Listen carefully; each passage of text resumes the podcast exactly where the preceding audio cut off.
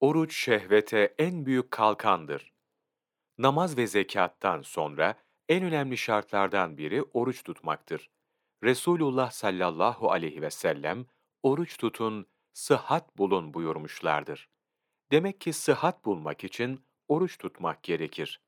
Ramazan orucu zaten farz olduğu için her Müslümanın tutması şarttır. Bunun yanında nefsi terbiye etmek için de nafile oruçlara devam etmek gerekir.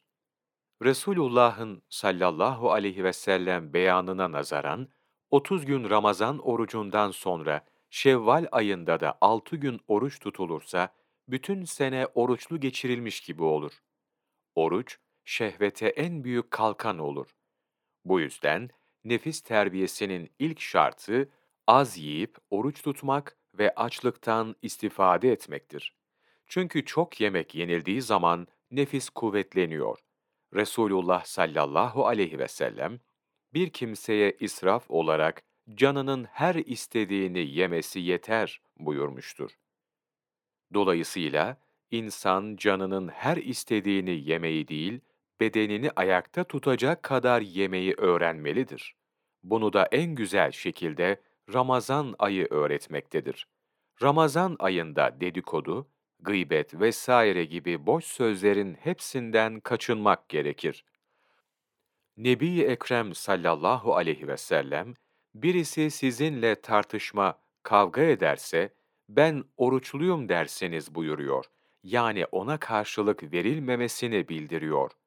Nebi Ekrem sallallahu aleyhi ve sellem Cennette Reyyan isimli bir kapı vardır.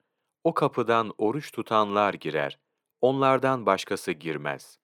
Oruç tutanlar o kapıdan cennete girince o kapı kapanır buyurmuşlardır. Burada oruç tutanlardan maksat, Ramazan orucunu hakkıyla idrak edenler ve nafile olarak oruçlara devam edenlerdir. Nebi sallallahu aleyhi ve sellem, eğer müminler Ramazan'ın kıymetini hakkıyla bilselerdi, bütün senenin Ramazan olmasını arzu ederlerdi buyurmuşlardır. Kendisi tabii ki biliyor. Elhamdülillah bizlere de anlayabileceğimiz kadarını bildiriyor.